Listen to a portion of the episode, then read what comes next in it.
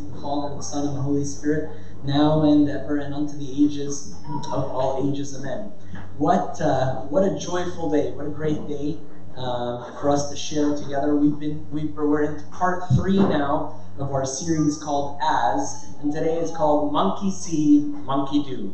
You'll uh, you'll you'll you'll you'll catch on very quickly and know exactly what I'm talking about. We started off by talking about how Jesus really wanted to make it simple for us. He, wanted, he wanted to really um, simplify it for us. He really wanted to simplify it for us and make it a lot easier for us. In the Old Testament, there used to be 613 laws, and they could be all summarized in love the Lord your God with all your heart and all your mind and all your soul and all your strength and your neighbor as yourself. And then Jesus wanted to make it even more simple for us. And he says to his disciples, A new commandment I give to you that you love one another as I have loved you. And when he says the word, when he says the word as, he's setting the standard. Before it was love your neighbor as yourself. The standard was to love my neighbor as much as I love myself. Jesus has raised the bar on us and has told us now he's calling us to love our neighbor, to love our brother, to love our sister as much as he has loved us. So that begs the question how much have we been loved? Another way of asking the same question is what does love require of me? This word as becomes the new standard. And so it's almost like the word as is, is, is the fulcrum of the seesaw. And you've got two things on either side. You've got love one another, which is the commandment, and then as I have loved you. And the message from a couple of weeks ago was that this side, this side, I have loved you, is weightier, is heavier, is more prominent than this. The love with which God has loved us is far, it's far more powerful, far more influential in our life than the love with which we will ever love one another. And so if we look, if we simply turn our focus and our attention to how much we have been loved, it becomes a lot easier to do the love one another. When I tell you love love people as much as Jesus has loved you, you're like, "Oh my goodness, that is so impossible. Jesus died for me. Jesus was incarnate for me. Jesus was born on a stinky, stanky manger for me. Jesus went through all of this for me." I don't know if I could do that for anybody, Father John. I don't know. I don't know if I can. But if we put our, our attention and our focus on how what's on this side of the as, all of a sudden it becomes that much that much easier. And the, the last week, that was the first week. The second week, we talked about have mercy on others as I have had mercy on you. And we, we used Jesus' parable of the unforgiving servant, and we talked about that, and we asked the question again how much have you been loved? And we realize that the easiest way, probably, to answer that question on a very personal note for each one of us is to ask, How much have you been forgiven? And it's almost like the amount of love with which I've been loved is directly proportional to the amount of forgiveness I've been forgiven. Well, how can I how can I quantify how much I've been forgiven? Well, what I what have I been forgiven for? If I had, had a debt for ten dollars and it was forgiven and I no longer owe it to anybody, then I was forgiven ten dollars. If I was if I had a debt of twenty dollars or hundred dollars, now sin is not necessarily debt in Orthodox thought, but the idea that forgiveness is directly proportional to sin. And God's love for us is infinite. But when I tell you that something is infinite and I ask you how big is that, you, all you can say is, I don't know, Father John is really big. You know? But how big, how, how infinite is infinite? I remember being a little kid and my parents asking me, my mom asking me, how much do you love me? And I'd tell her I love you this much. And then my dad would ask me, how much do you love me? And I would have to like, and I, like I felt like I need to up it, you know? So I'd be like, well, I love you this much. Not that I loved one more than the other. And then my grandmother would ask me, I'd be like, I love you this much you know, right? And um, right, and it's almost like what? How do you quantify that love? Well, this is a way of measuring how much, you know, how much have I, have I been loved? Well, I've been loved at least enough to be forgiven this much. Probably more, but at least enough to be forgiven this much. Because you know what? If I had sinned this much and it wasn't worth forgiving me, then he would have just written me off. There's a beautiful verse in Psalm 40 in the prayer book, Psalm 39 in the Bible, that says, that says, By this I know that you are well pleased with me. When I think to myself, like, I'm a total write off, like, God should have totally written me off a long time ago, I go and I pray this psalm. It says, By this I know that you are well pleased with me. Not just pleased with me, well pleased with me. Because yet my enemy has not overcome me. Like, I have a thousand enemies out there seeking to devour me says St. Peter, roaring lion seeking to devour me. If God wanted to, to write me off, he has a he has ample opportunity to do so, but he's let me He's let me survive yet this long out of his love for me. And so we talked last week about that, you know, as we encounter our sin, if we look at just our sin, it's so it's so depressing, but if we look at it on the backdrop of God's love, then all of a sudden God's love seems that much more magnificent. Um, and so staring at ourselves and, and, and putting ourselves down and deprecating ourselves is not, is not useful. But looking at how much I've been loved in contrast to what to who I am and what I've done, now that really helps to define the magnitude of the love of God for me, or at least it puts it puts an inferior margin. God's love is at least this big for me. All this is stuff. Uh, we're all all this is, is we're reviewing, and so we we concluded a couple weeks ago by saying it's not about what you have to do, but what about what's being done for you. Or in other in other words, the power is on the other side of the as statement. The power is on this side of the as statement. And so today we're going to look at a new as statement. Jesus says to do unto others not as you would have done unto yourself. That's the golden rule. That's present in all mainline religions, by the way. Do as I have done unto you. The question for you today, as you're sitting here right now, is what has Jesus done for you? I want to take one, uh, one example um, of one of the things that Jesus has done for each one, for each, for each one of us, for each believer and Jesus is so happy and ready to do for each one of us again. The night before Jesus is betrayed, the night before, the night he is betrayed, the night before his crucifixion, Jesus takes, after dinner, he sets his outer garment aside and he takes a bowl and a basin and a towel He wraps the towel around his waist.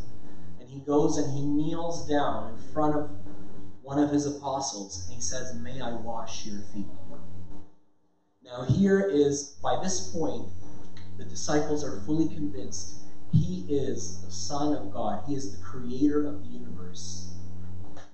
He gets down on his knees and he washes his disciples' feet. To give you a bit of context, in a in a wealthier household, when you would come and visit, you know, someone who was wealthy, they would have servants and slaves. It wasn't the job of the servant; it was the job of the slaves to wash feet. Servants could wash hands, but only slaves washed feet. You see, because to wash somebody's feet, you really can't do it like you really can't do it while you're standing. You really can't do it like like this. You're just it's just never never going to work you, you really have to get down on your knees. It's a position of complete servitude. It's a position of complete submission, of surrender. The creator of the universe is surrendering himself to his disciples.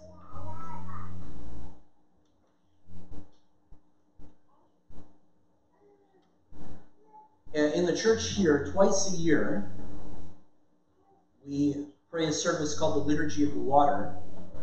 And, and, and we do this and, and we relive this. The first time is um, on Great Thursday, where we're reliving with Christ Thursday before Great Friday, before his crucifixion. and Jesus washes each one of our feet. But then, after Jesus did that, he stood up and he said to his disciples, You see, you call me teacher and you call me master, and you're right, for so I am. And you see what I have done as your teacher and as your master, I have washed your feet. So you should do for one another. And then he says to them, Just as I have done for you, so you should do for one another. Again, Jesus sets the standard by saying, Just as. How should you treat one another? Just as I have done to you. Elsewhere, Jesus says, Whoever desires to be the first among you, he's speaking to his disciples, let him be your slave, just as the Son of Man did not come to be served, but to serve and to give his life as a ransom for many. In the Gospel of Mark, it's almost clear. He says, For even the Son of Man did not come to be served, but to serve and to give his life as a ransom for many. Now, I have a question for you. Okay? Put like Bible talk aside for a minute. Put put all this stuff aside for a minute. How many of you like to be served? How many of you like it when somebody does something for you? I do. I like it when somebody does something for me. It feels great. Right? I like it when I have something that I'm worried about that's a pain in the butt that I'm going to have to do. And out of nowhere appears somebody and says, Let me do that for you. I love that. But do you see, do you see what Jesus says? Even the Son of Man did not come to be served, but to serve, to give his life as a ransom for many. Like, let me try and make this clear in a different way. Those of us in leadership positions oftentimes have people who are our direct reports, people who report to us, right? Those direct reports are not there to serve us, they're there to serve the cause, they're there to serve the purpose. But even the Son of Man didn't think it, he merited, didn't think it was right, it was meaningful, it was the right thing for him to have servants. If anybody in the universe, if any human being on the face of the earth ought to have had servants and somebody serving him, it would have been it would have been him, the creator of the universe. Even the Son of Man did not come to be served, but to serve and to give his life as a ransom for many. Jesus is defining for us like our life goal, our life mission. For each person, it will be more, much more specific than this. But it's not to be served. It's not to like get super rich, buy a little island, you know, off of the coast of Algeria, you know, and have a household full of servants. No, that's not the purpose of life, although it sounds kind of nice, you know. But the purpose of life is to serve. Just, just, just to serve to what extent, to what point? To give our life for others. Now, this is a behavior. To serve is a behavior. And behaviors are most easily learned by modeling. As the title of the talk is, Monkey See, Monkey Do. So I, I'm always very curious about where these these expressions come from. Like, where did this expression come from? Why do we say monkey see, monkey do? Why isn't it like guinea pig see, guinea pig do? Or, you know, or like, you know, toddler see, toddler do, or whatever, right? We, we, we know that our children model our behaviors. If they hear us say something, they'll say it. If they see us doing something, they'll do it, right? Well, um, they did this experiment, the, psycholo- the psychologists did this experiment where they took five monkeys and they put them in a room and they put some bananas on the top of a ladder. Maybe some of you are familiar with this, you're nodding your heads, right? They put some bananas on the top of the ladder, and every time a monkey tried to climb the ladder, they would hose him down with a hose, right? Or or they beat or they beat him with a stick or something. And then he'd come falling down the ladder. Eventually all the monkeys stopped trying. When the monkeys stopped trying, they took one monkey out they took one monkey out and they introduced one new monkey. Now, when they introduced the new monkey, he'd never seen the ladder or the banana before, but he knows what a banana is, so he tries to climb the ladder. What happened? The other four monkeys beat him down the ladder. They wouldn't let him go up the ladder, right? So they didn't need the fire hose. The four monkeys wouldn't let him go up the ladder. So they took out a second monkey. So now there's three original monkeys and two new monkeys. And the new monkey tries to go up the ladder. The other monkeys won't let him. And they started removing one monkey at a time until they were all new monkeys and there were no more old monkeys. And none of the monkeys tried to climb the ladder. And so this is a, an experiment ex- explaining, you know, ex- explaining human modeling, it's modeling of behaviors, it's explaining conformity, the desire to conform, and, and a whole bunch of and a whole bunch of other things. Very interesting and can be understood in a, in a multitude of contexts.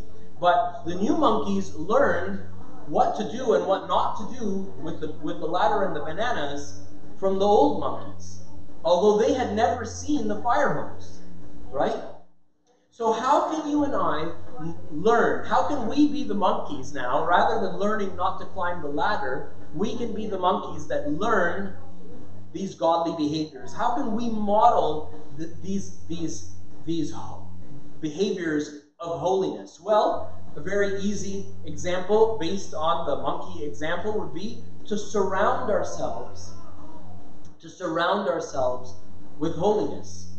In in Hebrews chapter 12, verse 1, it says, Since we have such a huge crowd of men and women watching us from the grandstands, this is the uh, paraphrase from the Living Bible. Since we have such a huge crowd of men of faith watching us from the grandstands, let us strip off anything that slows us down or holds us back, especially those sins which wrap themselves so tightly around our feet and trip us up. And let us run with patience and perseverance the race which is set before us. This is said, this verse, Hebrews 12 1, is going to come right after Hebrews 11. In Hebrews 11, St. Paul goes through a list of, of the great men and women of faith and all of their enormous faith and trust they had in God. And so he says, see, after this, this long list of heroes that I just shared with you, surround yourself with these people. And they're watching from you on you from heaven and they're cheering you on. Surround yourself with them so that you can run the race with perseverance. How does that take place practically? I'm just to share with you some things that I learned from holy people around me and have put life. It's so helpful to have a prayer corner somewhere in your home or somewhere in your office or somewhere wherever where you can go and you can just shut the world out. The, the, the blessing of a corner is that when you stand in a corner, if you stand with your face in the corner, you can't, it blocks most of your peripheral vision. Now, you don't have to stick your face right in the corner, but you can take a step back. And if you can take a step back and all you can see is pictures of, of your friends in heaven, right? It's almost like, you know, when, when I visit my parents or when I visit my in-laws, they have they they both have walls of pictures. When I used to live there, those walls were blank. You know, now that we've moved away, now they've got all kinds of pictures, pictures from when we were growing up, all kinds of things, memories that they they want to keep, things that they want to surround themselves with that give them joy, that give them the opportunity to relive moments of joy, right? Do that for yourself.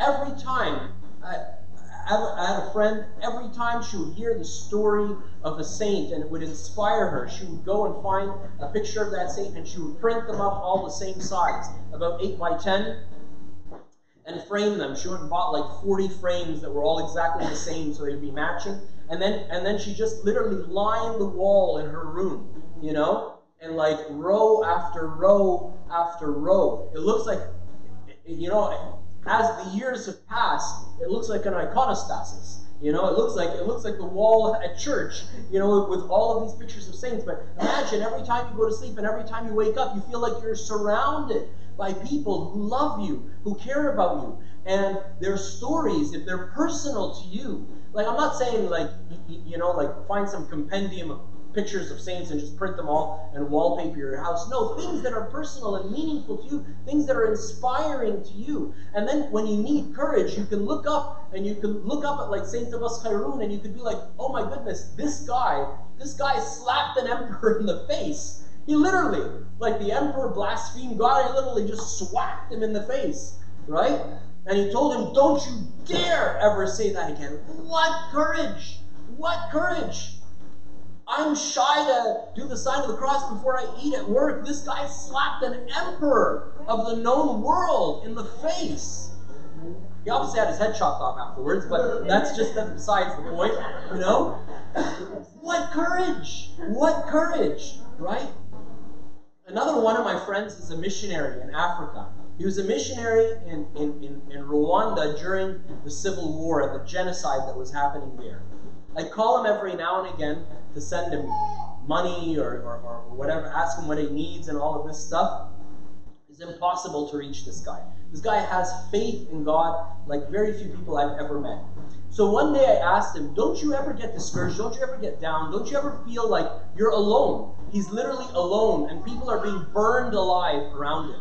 They would take parents out of their homes and they would they would take the, the take them, tie them to each other, put a bunch of tires around them, and light them on fire, and have the kids watch, right? And then they would capture the children. The girls would be get, you know, go into the sex trade, and the boys would become child militia. It was horrible, right? And this guy was running a school for orphan children with no money, no resources, no nothing. I mean, this guy's a hero, right? Anyways, I asked him, "What do you What do you do when you feel alone? Like you never are you are you made of steel? Like what's going on?" And he says to me, he says to me this. He had happened to be visiting back, visiting in North America. He stuck his hand in his in his shirt pocket and he pulled out this stack of these cards of saints. You know these plastified little cards of saints. And he goes to me, whenever I feel alone, I take out I take out these to remind me that my friends are with me. Pull them out and I talk to each one of them. Archangel Michael, stand with me. Don't let me go. St. Mina, don't let me go. I need you. I need your help. I need your protection. You know, and so on. One, this is one after the other. He had a stack this thick in his pocket. He probably had more saint cards than he had than he had currency in his pockets, you know? But this was the currency that gave him the power to do what he was doing. Something I do is um, when I feel worried, when I feel scared, when I feel when I feel like I'm out of out of sorts, and I need a reminder. I need a reminder of who I am and and and why I'm here. Is I, I, I wear another cross around my neck, a small, much smaller one around my neck, and I and I pull it out. You know, I pull it out, and I hold on to that. You know, and I feel like I'm holding the hand of God. And I'm reminded of what He's done for me and I was sharing with you, as I was sharing with you a couple of weeks ago, I often say to him, Lord, if you did this for me, I can do this, whatever circumstance I'm in, for you. If you did this for me, just so much more, I, I can try to do this for you. The next thing that helps a lot is gratitude. Zig Ziglar, uh, uh, you know, one of the biggest gurus in, in, leadership and productivity and business says, gratitude is the healthiest of all human emotions. The more you express gratitude for what you have, the more likely you will have even more to express gratitude for. That is so true. These are the words of Jesus said by a businessman. Those who have more, to them more will be given. The more grateful we are, the more we find blessings in our lives. Charles Spurgeon, arguably the most prolific speaker in all of London, England, in, the modern world, said, It is not how much we have, but how much we enjoy that makes us happy. My simple practice for this, I don't always feel grateful. There's many times where I really have nothing to thank God for, or I think I have nothing to thank God for, and I can't think of a single thing. The church has given us this beautiful prayer called the prayer of thanksgiving. And oftentimes we just memorize it, we just say it by rote, and we just kind of buzz right through it. But sometimes we need to just stop. And we need and, and it gives us a list of things. For he has covered us. He has helped us. He has guarded us. He has supported us. He has accepted us to himself. He has brought us, He has supported us, He has brought us to this hour. And a very simple little practice, which is really easy to do, is to take a piece of paper and those moments, in those moments where you, I need a reminder of what has been done for me, so that I can do unto others as has been done to me already. Is I take those seven things and I write them down on a piece of paper, skipping a couple of lines in between each. So I end up with three lines. So covered us, three lines helped us three lines, guarded us three lines. And I sit and ask myself, what are three ways in which God has covered me? Okay, what are three mess ups of mine God has kind of covered up? How's, what are three times I can think of that God saved face for me? That God didn't let people know and see necessarily my, my uh, not necessarily my most uh, endearing thoughts or ideas and so on. How has He helped me? How has, how has He guarded me? How has He accepted me to Himself, spared me and supported me, and brought me to this hour? A third thing I'll share with you, and then we'll wrap up, is leading by example. Jesus is essentially saying, I have led by example, and now I'm calling you to lead by example as well. So much is written about this, but just a few things, a few of the quotes that really motivate me. Nothing so conclusively proves a man's ability to lead others, so what he does from day to day himself. People are rarely listening to all of the things we say, but they're astutely observant of the things that we do or that we don't do. Sun Tzu says, a leader leads by example, not by force. I have been thoroughly convinced now, not having done like a thorough study of the Bible on this topic, but that force is almost never necessary. In fact, I would I'm almost ready to say that force is almost always harmful. You may get short-term gains, but you never win. You never win the war. You might win the battle, you'll never win the war by Maybe there's some isolated times when force is useful. I can't think of any right now. A leader leads by example, not by force. Stephen Covey, a uh, very prolific writer in the leadership world, says what you do, what you do has far more impact than what you say. Jesus says to us, "For I have given you an example that you should do as I have done to you." Jesus knows that example is far more useful to lead others than our words. Jesus says again, For even the Son of Man, this is just so powerful to me. Even the Son of Man did not come to be served. Put specific things in there. Even the Son of Man did not come to have somebody make him a coffee. Even the Son of Man did not come to have somebody to carry them uh, from here to there. Even the Son of Man, the Son of Man came to serve. The Son of Man came to do the most menial of jobs, to wash feet, take the position of a slave. Jesus says, Do as I have done to you. Do as I have done to you. The focus, let the focus of our energy and our effort and our time be on trying to define what has been done for me. This is where the power is. The moment we turn our eyes away from ourselves and we turn them to Jesus, the moment we have power. The power is in what has He done for us. So, summing that up, surround yourself with a cloud of witnesses. Live a life of thanksgiving. Find, search for the things in your life that are worth thanking God for. Follow the example of Christ, who led by example. And yourself, in any opportunity you have to lead, lead by example. Monkey see, monkey do. As Jesus did, so should you. Glory be to God forever.